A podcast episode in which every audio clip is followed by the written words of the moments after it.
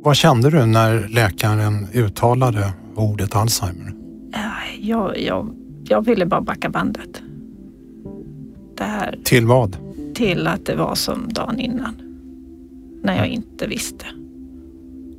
Och vi hade en annan framtid som vi hade planerat ihop.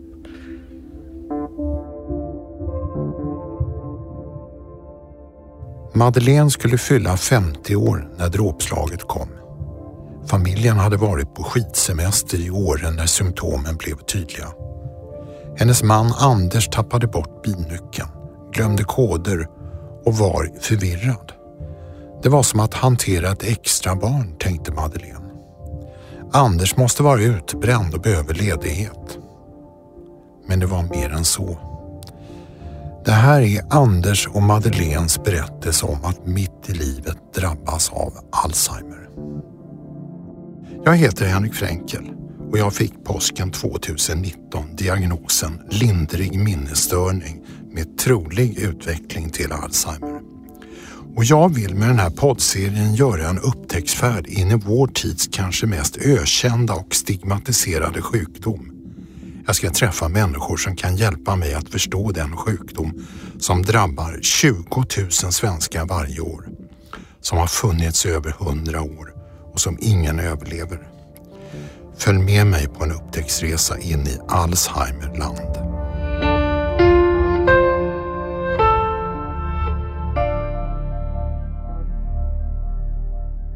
Och nu har jag Anders och Madeleine Granqvist här. Välkomna! Tackar. Tack, tack. Vi är mitt inne i coronakrisen när vi spelar in det här avsnittet. Allt är stängt utom skolorna. Sjukhusen väntar på en anstormning av svårt sjuka. Hur lever ni i de här oroliga tiderna? Tja, egentligen lever ungefär som vanligt ska jag tippa på. Vi eh, håller, oss, håller oss hemma eh, eller ute och jag har varit tränat ganska mycket. Mm. Eh, Och det vågar du? ja, vi började med att jag och dottern tränade. Sen så när det blev lite för mycket då eh, gick vi och köpte lite träningsverktyg. Mm. Så uppe på vinden har vi gjort ett eh, gym. Okej, klokt. Mm. Ett eget gym. Ja. Madeleine, hur tycker du att du påverkas av det här med corona? Ehm, jag har ju jobbat ganska mycket hemifrån innan. Mm. Eh, däremot så jobbar jag med familjer där syftet är att man ska träffas och umgås. Mm. Så att eh, man får tänka om lite hur man anpassar det. Så Mm. att verksamheten blir lite annorlunda. Mm. Så att det, ja, jag har att göra. Mm. Mm. Men vi ska släppa det här med corona. Vi ska prata om något annat, helt annat som har påverkat er i grunden egentligen. Vi ska prata om chocken som slog ner i er familj eh, för knappt ett år sedan. Mm. Det här är första gången ni går ut offentligt och berättar om Anders sjukdom. Eh, det kan bli ett jobbigt samtal. Mm. Vad tänker du om det Madeleine? Eh, Jag är väldigt emotionell så att, eh, men jag tror vi har pratat om det, att det, det är okej att vara. Ja, Det, det är den bistra sanningen, att det är tufft. Mm. Vad tycker du om att prata om det här? Anders? Eh, Jag har nog inte några större problem att prata om det. Eh, nej, nej, men jag tror att det, jag tycker nästan det känns bättre om, det- om man släpper lös det om man säger så. För nu, nu blir ju ni offentliga. Eh, Anders, du fick diagnosen Alzheimer så sent som förra sommaren. Gå in i den känslan när du fick höra det första gången. Ordet Alzheimer av din läkare. Eh, egentligen så var jag inte direkt chockad över att det, var, att det hade blivit så. Varför, inte, varför inte det? jag vet inte. Det var så precis som att jag kände på mig att det var någonting som, som inte funkade. Så när läkaren sa du har Alzheimer, Ja, då var jag beredd på det. du var beredd på det. Mm. Men inte du Madeleine? Nej, jag vill inte. Jag, jag förstod väl att det skulle kunna vara så, men jag hoppades på att du var utbränd. Mm. Men eh, det är klart, jag hade googlat lite innan och såg att vissa saker stämde inte överens. Men många saker hänger ihop, speciellt i början. Mm. Så att eh, jag ville tro det. Och vad kände du när läkaren uttalade ordet Alzheimer? Eh, Jag, jag, jag ville bara backa bandet. Det här Till vad? till att det var som dagen innan. När jag inte visste. Och vi hade en annan framtid som vi hade planerat ihop. Vad sa läkaren? Kommer du ihåg orden? Nej, jag kommer inte ihåg allting. Det, det var nästan så du var mer samlad. Ja. Du kom nog, det är nästan så du kunde ta med in mer än vad jag kunde. Vad hände i ditt huvud? Ja, det var väldigt många tankar men det, det är ungefär som att min kropp tog stryk, mest min mage. Så att jag fick ju sån magkatarr. Chocken satte sig där. Så jag tappade rösten eh, och kunde inte äta på två veckor nästan. Vad visste ni om Alzheimer då? Det här var, var befinner vi er vid oss när ni fick beskedet? I juni förra sommaren, mitten av juni. Och var, då, var var ni? Vi fick beskedet på KS. I Solna? Ja. Mm. Och eh, du gjorde testerna då på våren och eh, vi märkte ju, du speciellt märkte ju att testerna gick inte så bra. Jag var ju inte med inne. Mm. Jag satt eh, bredvid, inte, inte bredvid kan man väl inte säga, men jag satt ju på KS och väntade på det. Så jag kunde ju se hur du gick i korridorerna och jag var nästan på väg ut och säga nu får ni avbryta. För det här, det här jag såg hur han led. Att han inte fixade det? Mm. Det var ju samma korridorer som jag gick i. Mm. Fast jag var ju där tre, fyra månader innan Mm. dig Anders. Ja. Så jag kan ju de där korridorerna. Ja. Jag kan din läkare. Mm. Jag kan din neuropsykolog. jag, jag kan sköterskorna. Eh, jag, jag kan leva mig in i, eh, i det. Om vi backar tillbaka lite. Hur märkte du första gången att det var, du sa att eh, du var lite beredd på det här. Eh, Hur kunde du vara beredd? Jag vet inte, jag hade bara en känsla av att det var någonting som inte stämde i kroppen. Och vad var det som inte stämde? Jag vet inte, jag kan inte förklara det egentligen. Det, det var precis som att någonting i kroppen inte, den var inte som den skulle. Mm. Men jag kan inte sätta fingret på vad, vad det var som hände egentligen. Och vad såg du Ma- Madeleine? Eh, det är okej att säga Madde. Okej. Eh, Nej, men jag tror att dels så pratar du själv om att du, du inte hittar orden och att du kunde börja prata om någonting och sen så kom du av dig och då säger ju alla runt omkring, ja men så där är det för mig också, du är Mm. bara stressad. Mm.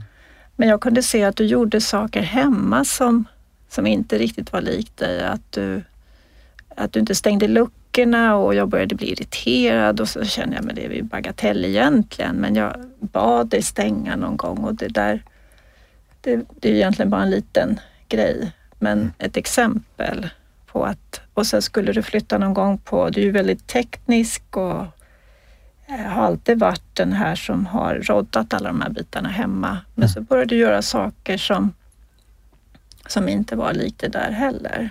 Och jag vet, du tycker ju om att eh, argumentera och vara rätt aktiv i diskussioner. Och då kände jag ibland att jag nästan kunde få övertaget. Och det, det var ju kul någon gång, men sen började jag sakna det här. som vi- Motståndet? Ja. ja. som, eh, som börjar dala lite också. Jag tror att min sambo Lena känner igen sig lite i, Mm. i det. Det här att inte stänga luckorna, inte stänga dörren, Mm. inte stänga Okej. kylskåpet, Ja. inte stänga av spisen Mm. eh, och så. Eh, När började du, Madeleine, tänka att det här är mer än eh, glömska?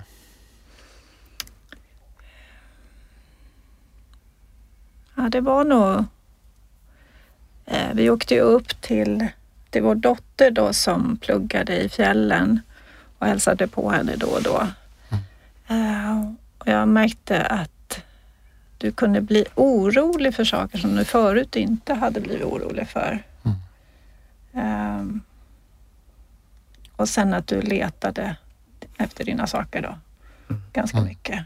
Och det, jag, jag är själv inte någon expert där, så att det, men jag märkte att det här blev ett mönster som tog över mer än vad det brukar. Sen när vi skulle ut i backen så var det, du är ju den som brukar sitta i bilen först nästan. Men eh, den här gången så sprang du och letade grejer. Du trodde att det var utbrändhet. Ja. Vad trodde du, Anders? Inte utbrändhet i alla fall. Nej. Nej, jag, jag vet inte. Jag har inte, jag har inte läst så mycket om Alzheimer. Mm. Så att eh, det var, det var nog inte som liksom den riktiga klockan slängde till. Det var väl egentligen när jag gick till eh, husläkaren. Mm. Och, eh, och han frågade mig efter testerna så frågade han mig, tyckte du att det här var bra eller? Mm. Eller ja, nå- någonting sånt. Eh, och och jag kände bara att nej, det där... Det, och då säger han det att ja, nej, det tycker inte jag heller. Och eh, då, då skickade han mig till eh, KS. Och så gjorde du den här minnesutredningen. Ja.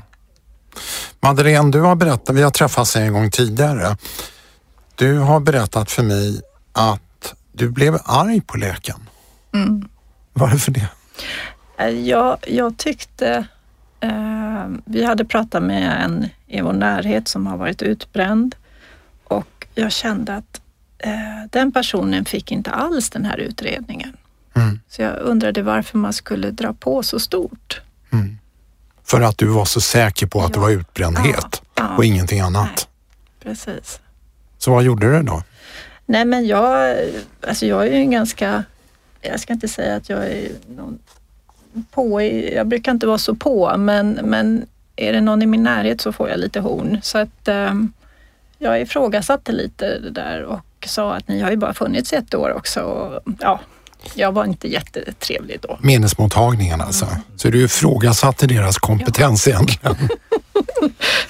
det är tufft. Det, ja, ja, ja. Vi, vi, Du ville inte att han skulle göra utredningen helt enkelt. nej, För att du var rädd? mm, antagligen. För att du var rädd för resultatet? Ja, jag, jag tyckte det var bra att man gjorde magnetröntgen så att man fick se att det inte var någon, någon tumör eller någonting sånt. Mm. Men det andra kände jag att vad, vad gör det om vi... För att jag hade väl ändå någon känsla också där att Mm. det kunde vara det här och då tänkte jag att det gör väl inte så mycket om det får gå ett tag till. Mm. Jag var så rädd att barnen skulle braka. Vi ska prata om barnen men innan dess. Eh, du har också berättat att du året innan, 2018, drabbades av bröstcancer. Mm. Och så detta. Hur, Ja. hur, hur tog du det? Jag vet inte, vi, vi, jag kände väl att eh, de har fått vara med om lite för mycket. De har själva funktionshinder som gör att deras vardag inte är helt lätt heller. Berätta om barnen. Eh, de är hörselskadade båda två. Så att vi... Eh, Sen födseln. Ja, precis. Eh, de är döva men har cochlea-implantat som gör att de kan producera tal och ta emot. Bägge är döva. Ja, ja, Är det genetiskt? ja. Det. Vi tror det eftersom båda har det. Och hur gamla är de idag? De är 19 och 21. Och då först fick de reda på att du hade fått bröstcancer och sen ett år senare så skulle ni då berätta för dem att eh, pappa hade Alzheimer. Mm. Det var du, Anders, har jag förstått, som fick berätta för barnen. Eh, ja, men vi var väl inte riktigt överens om eh, hur vi skulle tackla det här med barnen. Men jag kände att eh, vi måste ändå förklara för dem var, varför saker och ting händer lite annorlunda än, på, än vad det har varit förut. Mm. Eh, så vi, eh, ja, vi berättade som det var. De var väl inte helt... Jag kommer inte riktigt ihåg vad de sa, men... Det, men vad sa du till dem? Hur, hur... Nej, jag sa nog, eh, nej, jag kommer faktiskt inte ihåg vad jag sa. Om jag inte, jo, eller gör det. Var Madeleine med?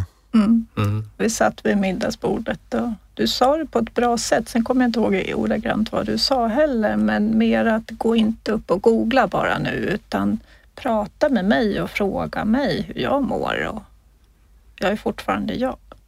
Alltså mm. jag är fortfarande er pappa och det, ja. Använder ni ordet Alzheimer? Ja, det gör vi. Mm. Visste de om vad det var? Hade de hört ordet? Sen vet jag inte om de förstod vad det innebar och det kanske nästan var bra i det läget. Och att säga till barn att de inte ska googla, det betyder att de ja.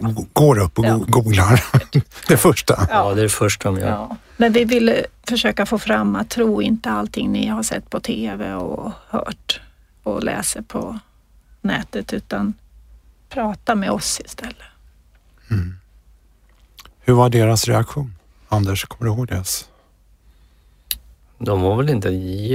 Jag tror att Emma blev lite ledsen. Mm. Eh, Adam... Nej, han, han sa väl ingenting egentligen. Han försökte skoja till det, vilket mm. han oftast gör när han inte riktigt vet hur han ska ta situationen, tror jag. Mm. Mm. Och hur har de tagit det efteråt? Eh, jo, men det tycker jag går bra faktiskt. Eh, Emma hon är väldigt... Eh, hon hjälper till väldigt mycket, eller hjälper mig mycket och kanske till och med för mycket egentligen. Men, eh, Adam, eh, han får väl sina ryck ibland. Eh, och jag vet inte om det är liksom frustration, frustration på något sätt så, att, att det inte är som det var förut. Men, han blir irriterad. Ja, det blir han. Och dottern blir uh, hjälpsam. Ja. Mm. Kan ni förstå den reaktionen? Ja. Ja, det får man väl göra. Alltså, det är ju inte helt enkelt för dem att tackla allt det här. Nu ligger jag ju på en ganska låg nivå så att än så länge så är det ingen större fara. Mm.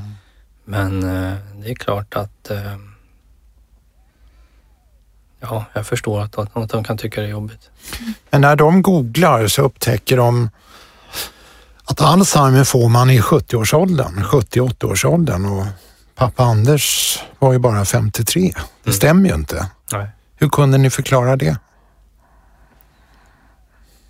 Ja, jag vet faktiskt inte vad vi sa. Alltså, säger du?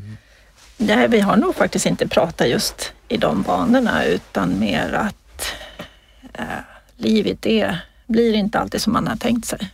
Och det har vi ju märkt i många lägen. Så att, eh, men jag tänker lite på man, den här frustrationen som, som sonen visar. Jag tror många gånger, jag bara vill fylla på där, mm. att det har mycket med att göra att du har gjort de här sakerna som han idag hjälper dig med. Och han tycker, men pappa du kan ju det här. Mm. Så att jag tror det är en sorg att se att den här kanske idolen som man har haft hela livet inte har de där förmågorna kvar. Och vad är det för några saker som Anders hjälpte? Datorerna till exempel, det var ju du bäst på nu. Nu, ja. nu är det omvänt. Ja, ja det är ja. För att det... du glömmer koder? Ja, det gör jag definitivt. Eh, långa koder, till exempel som häromdagen så skulle vi kolla på en flygbiljett. Ja. Och så skulle jag försöka komma in för att kunna titta på eh, min eh, SAS bokning. bokning. Ja.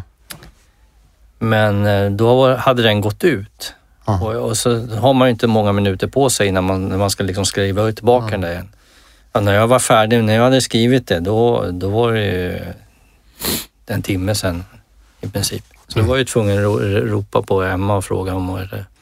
Och hon, hon gjorde det bara så här så var det klart liksom.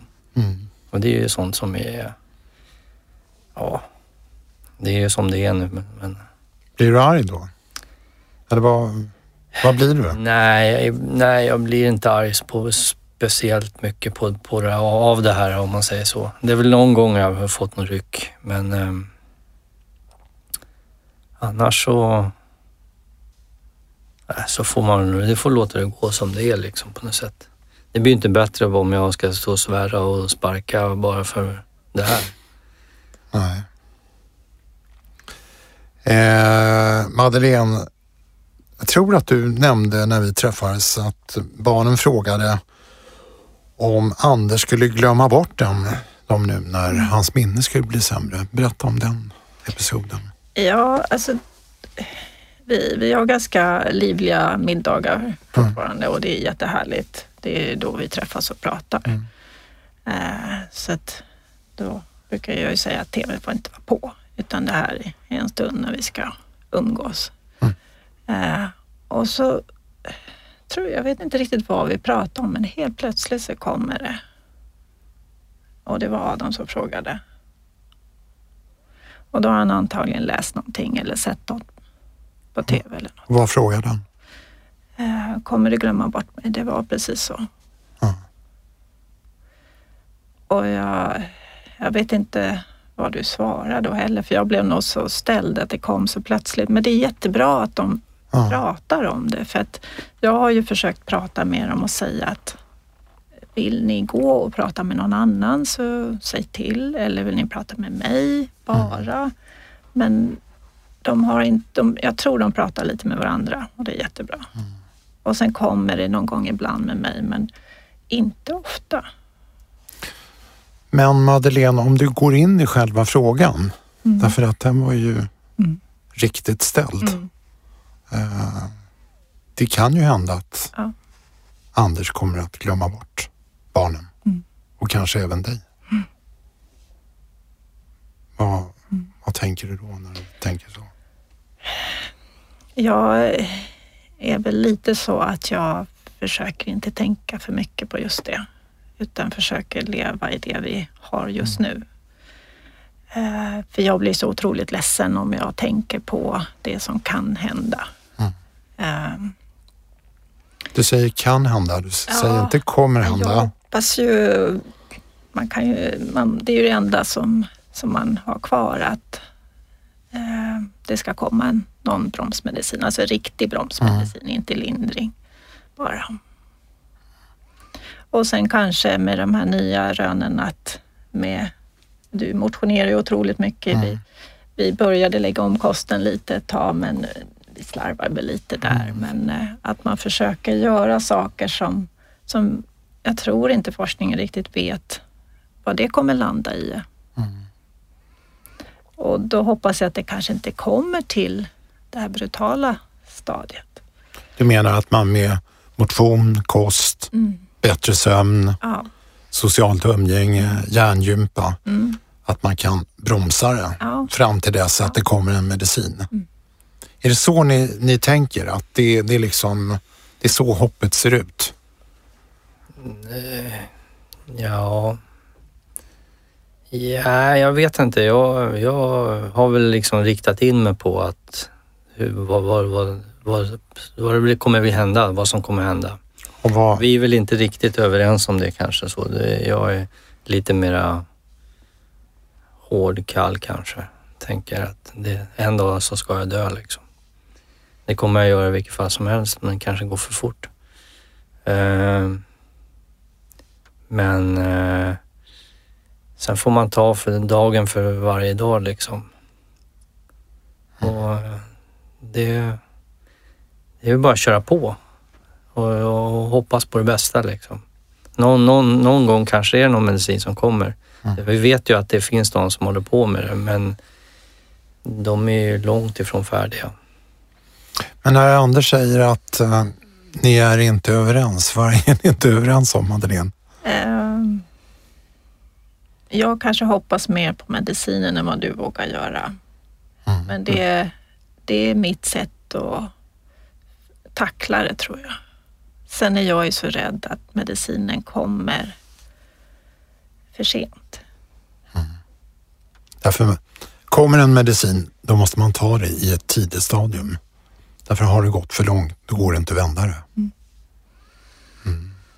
Det här med barnens handikapp, ni har talat döv... Eller vad heter Språk. Teckenspråk heter det. Ja.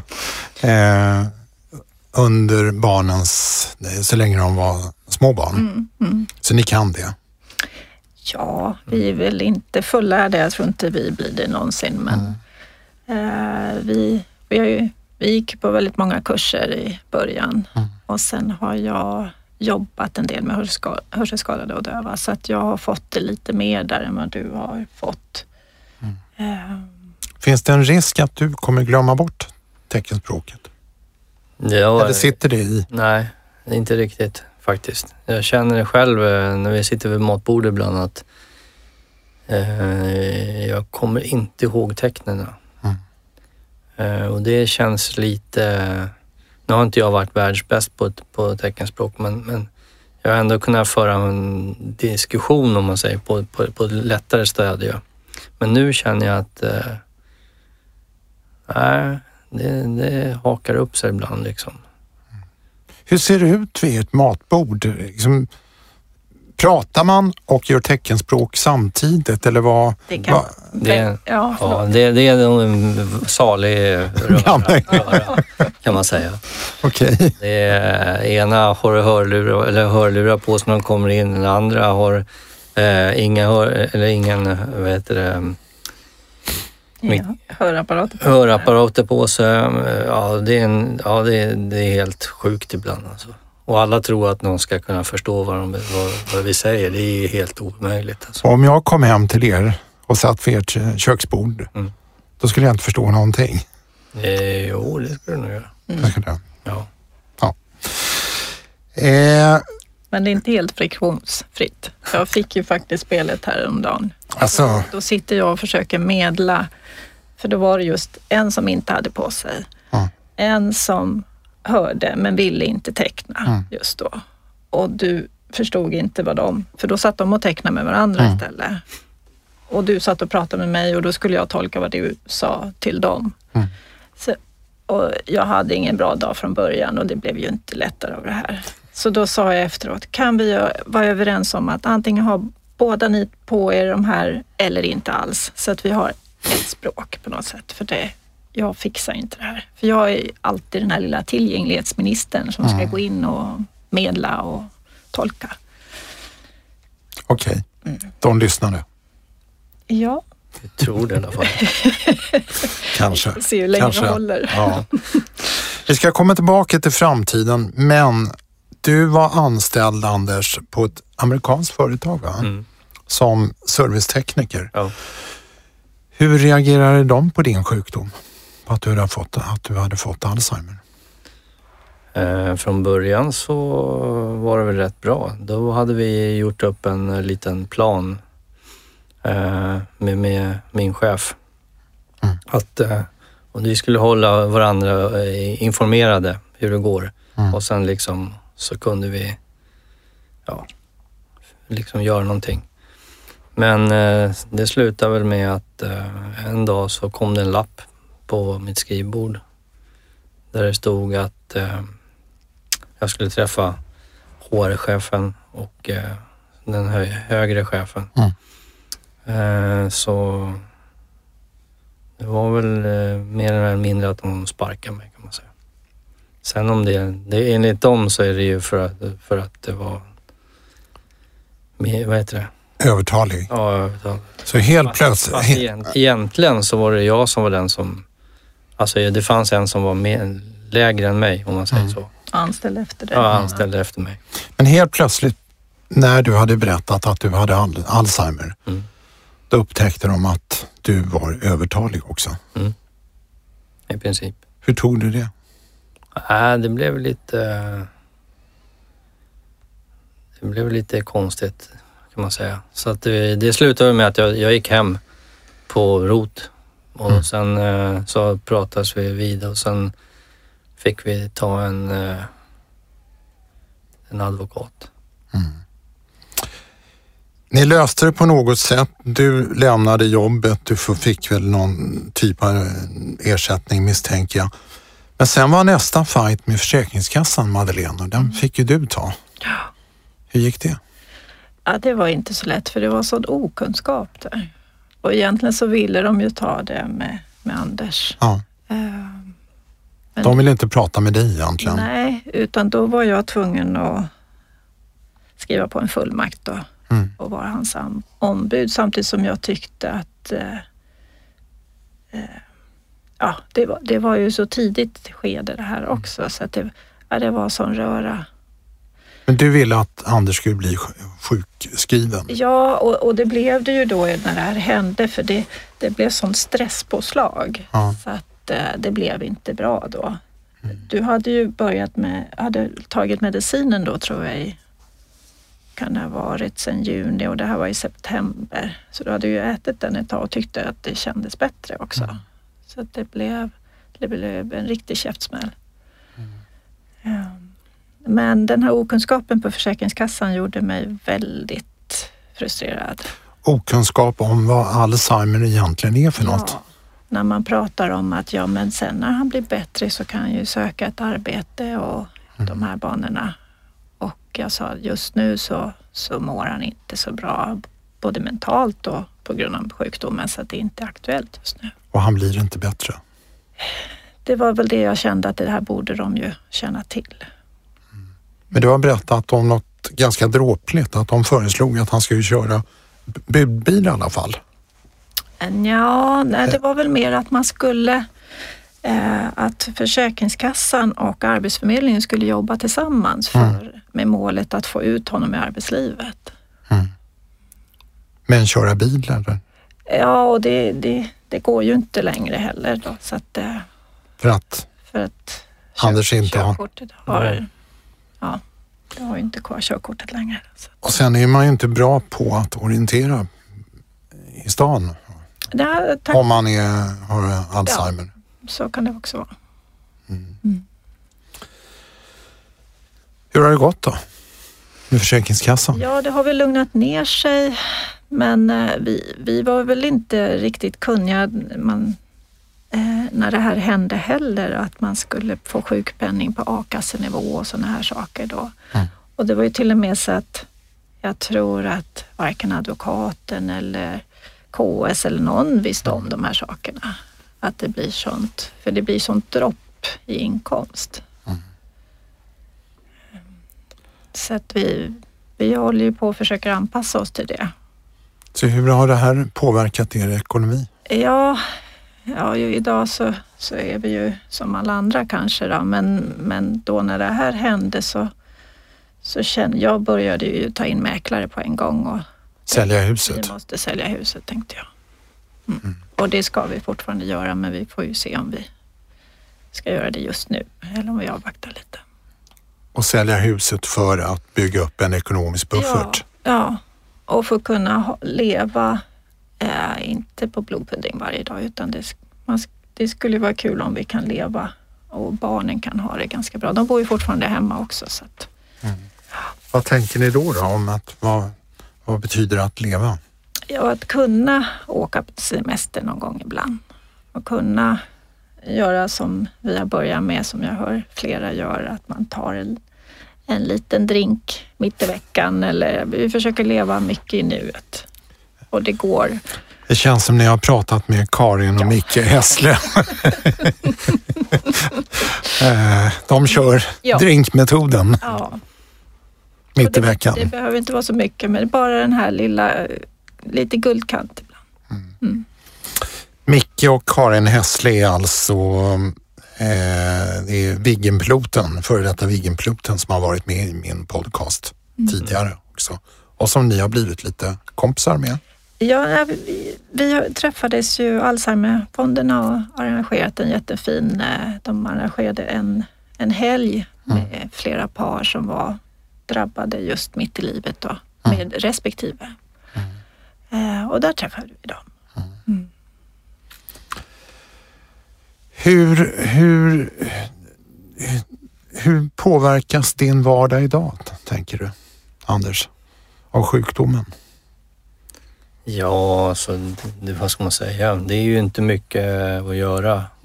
Man har inget jobb, så man har ingen... Mm. Så att... Eh, ja, vad gör man egentligen? Gå till gymmet, Mm. handla lite. Nu eh, gör jag inte det heller eftersom... Eh, Corona. nej, inte det heller. Vi har ingen bil så att jag kan ju liksom ingen... När jag ska handla mat. Jag kan gå och köpa småmat om man säger så på Mm. Affären bredvid. Liksom. De tog ifrån dig körkortet. Ja. Mm. Men vilka saker som du kunde göra förr kan du inte göra nu? Jag tänker på färdigheter, saker eh, i vardagen som, som där du känner dig begränsad förutom det här med körkortet. Eh, Alltså det är lite snurrigt det här var det, kan man ju säga. Mm. Ibland så kan det ta tio minuter för att eh, koka kaffe. Alltså bara för att komma få i vattnet och alltihopa. Mm. Eh, ibland så... Ja, men det, jag behöver hjälp på eh, lite, lite då och då med små saker. Och speciellt sådana här elektroniska saker. Och, Mm. typ bara som häromdagen så var vi handlade och då eh, behövde jag få fram mera pengar Mm. i, i, liksom i, på kortet. Och det, det, det, blir bananas, det går ju inte. Mm. Så då, och som tur var då så var Emma med och då fick ju hon liksom gå in och ja, Hjälpa dig med hjälpa koder. med koder och sånt där. Så det är ju mycket sånt. Vad känner du Madeleine? Du står ju vid sidan om. Vad ser du för någonting av Anders sju- sjukdom? Eh, det jag ser rakt av det är ju när du, du, du försöker göra saker hemma vilket är jättebra. Tömmer diskmaskinen och eh, städar undan och, Mm.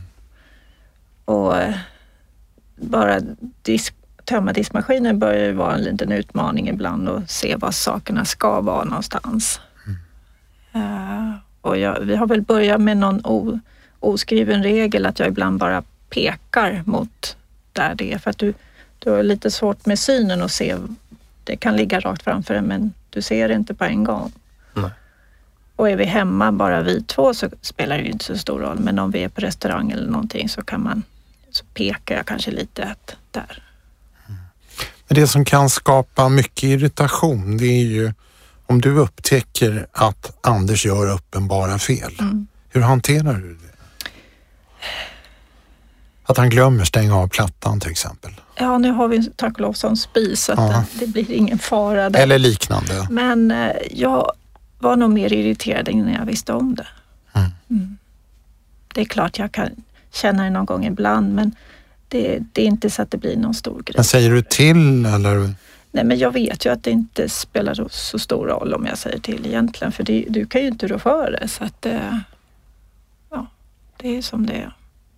Och sen är, har man en dålig dag, visst kan jag känna irritation och sitter jag och jobbar och du kommer och frågar och frågar. Och, eh, så det, det är klart. Samtidigt så tycker jag det är skönt att jag finns där. Mm. Du kan ju fråga då. Mm. Men sen åker jag iväg ungefär två gånger i veckan. Mm. Och det tror jag vi tycker båda, båda två är ganska bra. Det är fint. Du ser. ja. Då får du andas lite. ja, och du slipper ha det här att känna att oj, jag kanske borde dammsuga. Eller, Ja, eller- Ingen, spi, ingen spion hemma. nej. Nej, precis. Nej, men det funkar, det funkar bra. Vi pratade lite om eh, det här med, med framtiden, men om ni går in i känslan av framtiden, vad, vad, vad tänker du om framtiden? Anders? Nej, men jag har, jag har faktiskt ändå en, eh, en tro på att det ska bli bättre. Eh, eller åtminstone stagnera om man säger så. Mm. Så att det går, går att gå vidare. Mm. Eh, men eh, Med medicinen. ja, precis. Ja. Samtidigt, både du och jag vet ju att det kan bli sämre. Ja. Och eh, att man inte klarar sig själv. Mm. och kanske måste Hamna på Eh. hemmet. hamna på ett boende. Mm. Får vi prata om det? Ja, absolut. Vad tänker du om det? Ehm, ja, alltså det, det är väl den vägen man ska gå liksom på något sätt. Det, någonstans så, så ska man ändå sluta. Mm. Men det är klart att man vill ju fortsätta så länge man kan liksom. Mm. Och det är väl därför jag försöker försöker träna och ha med så gott det går liksom. Nu har vi ju nu, har, nu är det väl det här med maten i och för sig kanske inte jätte, men det är eh, Ja, det är lite där. Det är liksom, vi- vissa i familjen vill helt enkelt inte äta... Sunt. Nej. Men det vill du? Jo, men, jo, men det, jag vill nog göra det. eh, Så. Eh, Och det är nog egentligen bara en person som, som tycker att det, vi ska äta kött bara. Jag kan ana att det är sonen. Just det. Eh, Så att... Men vad är din, din största skräck? Vad är du rädd för? Jag är inte rädd för någonting egentligen. Jag, det enda jag skulle kunna tycka, jag skulle kanske tycka var jäkligt tråkigt om man får lida på slutet. Men jag vill ju ändå göra massa saker än andra. Innan dess vill jag göra saker också. Jag vill ju försöka komma så, göra så mycket saker som möjligt liksom. Mm. Så att, Vad betyder lida? För? Ja, men att man, man blir som en eh, paket någonstans. Bara skyff, skyfflas omkring med, med någon rullstol eller någonting. Det, det är något sånt som jag kanske tycker att det skulle vara tråkigt. Du har sett de bilderna. Ja, eh, faktiskt så har jag ju sett dem med, det var väl um, alltså Bertil och Ulla, mamma och min pappa med släktingar. Eh, där var jag, hon, hon var ju på rymmen lite då och då. eh, Så. Men eh, det, känn, det känns klart att ser man det på det sättet där så, så var det, det var ju inget roligt att gå dit och hälsa på så. så. Nu har inte jag varit och hälsat på dem så ofta heller, så de bodde långt ifrån liksom. Men eh, Vad känner du Madeleine när du hör Anders berätta om det här? Rädslan och Det, att bli ett paket. Ja, ja, jag tror att vi... Det är ju nästan så vi knappt pratar om de här sakerna tillsammans för att vi... Jag vill inte eh, prata om sånt som du tycker är jobbigt för jag vill inte väcka vissa Mm. saker och jag tror att du gör likadant. Och det kände jag när vi pratade med dig och Mm. tog den här lunchen innan det här att eh, du fick ju fram saker som vi aldrig har pratat med varandra om tidigare. Det får bli våra ter- terapeuter. Och vad är det för något ni inte pratar om menar du? ja, jag tror det är för att skydda varandra. Mm. Ehm, Men du har ju också stunder ja, när du naturligtvis tänker på framtiden. Vad tänker du då? jag undrar om inte jag tänker ännu mer på det. Mm. Men det är så svårt att säga. Det kan vi ju aldrig veta. Och vad tänker du då? Jag tänker väl mycket på att, ja, dels som du själv var inne på, att jag vill inte heller att du ska lida. Mm. Eh, Så jag hoppas ju verkligen att, att någonting händer där. Mm. Eh, Så att det inte blir den utvecklingen. Men sen, sen ser jag ju också det här som, som alla drömmer om att få barnbarn och lite sånt där. Och det är sånt som jag vill att vi ska uppleva tillsammans. Samtidigt som vi inte vill att barnen ska skaffa barn imorgon. Men eh, ja, det, det är en stor bit också. Och sen att jag... Vi, vi vet ju inte vem som med, med min bakgrund och, och Med cancern? med cancern, den kan komma tillbaka så man vet inte vad som händer i livet. Men jag tror ingen av oss, vi, vi har ju drömt om ett liv tillsammans Eh, och vi hade till och med planer på hur vi skulle ha det och när barn och barnbarn kommer. Så där som många antagligen planerar. Och hur, hur såg, såg den planen ut? Vi skulle ha, vi älskar ju eh, havet eh, båda två, eller vatten överhuvudtaget. Och då skulle vi ha något litet ställe långt ute i skärgården, skärgården med, med två, något litet hus som barnen kunde bo i också. Mm. och nu märker vi ju att de här praktiska bitarna som du har varit så bra på också och jag är inte så bra på det, alla de grejerna. Så att nu behöver vi ta in hjälp eller så får vi flytta. Så det är inte bara den ekonomiska biten, det är ganska många andra saker också. Framtiden är, är det du säger att å ena sidan så försöker du förtränga det, men det, vi vet ju hur det är när man förtränger. Mm. Mm. Det finns ju kvar där ja. ändå. Ja. Så hur påträngande är det här? Jag tror att jag många gånger försöker hålla mig sysselsatt med massa saker. Jag är nog ganska jobbig på det viset. Kan typ vad då? Vad gör du då? då? Nej, men jag planerar mycket saker som i samband med den här flytten och mm. titta på lägenheter. Bara för att tänka på någonting som, som kan vara roligt. Försöka vända det till något positivt istället.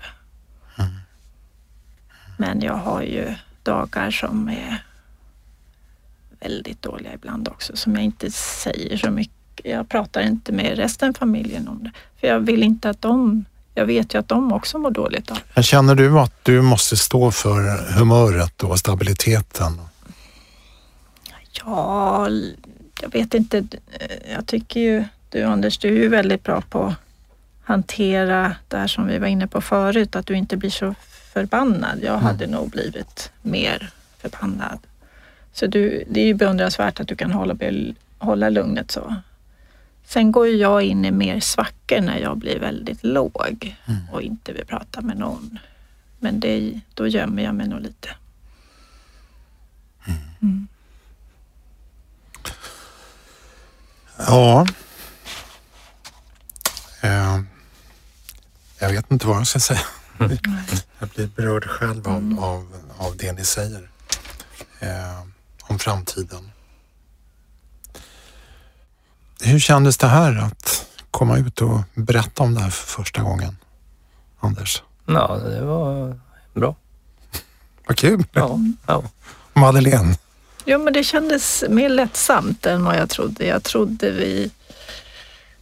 Jag Inga näsdukar? Nej, faktiskt inte. Det var nära ett tag där, men det, det gick. Ja, mm. det var trevligt. Mm. Mm. Och eh, kommer det här väcka några tankar när ni går hem ikväll? Ja, och jag tänkte det som vi pratade in om, Anders och jag pratade innan vi kom hit så sa vi det att nu ska vi inte försöka göra en bild av att ja men det här, det här fixar vi och det här går vägen och allting. Mm. Utan jag tror det är viktigt för alla att förstå att hur jobbig den här sjukdomen är för dig och för oss runt omkring. Mm. Det är ingenting att hymla med. Nej. Att det här är en... Eh, det är i grunden en dödlig sjukdom. Mm. Mm. Jag är jätteglad att ni ville vara med. Eh, jag var också lite rädd för att eh, det är svårt att höra de här berättelserna eftersom det här kommer mig så otroligt nära också. Men genom att jag intervjuar er, mm. samtalar, så håller jag det här ifrån mig. Mm. Det här är mitt, en del pysslar i trädgården eller hamrar eller något liknande. Mm. Jag sitter i den här studion och intervjuar spännande människor. Och jag är jätteglad för att ni ville vara med. Tack. Det var otroligt tack, roligt. Tack och tack till alla lyssnare.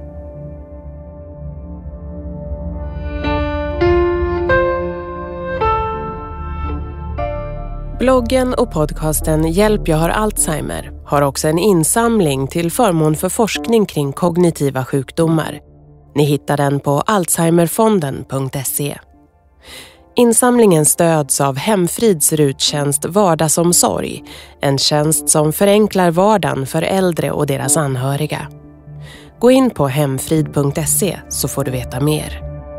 Podden Hjälp jag har Alzheimer produceras av Fränkel Media och görs på Beppo. Beppo.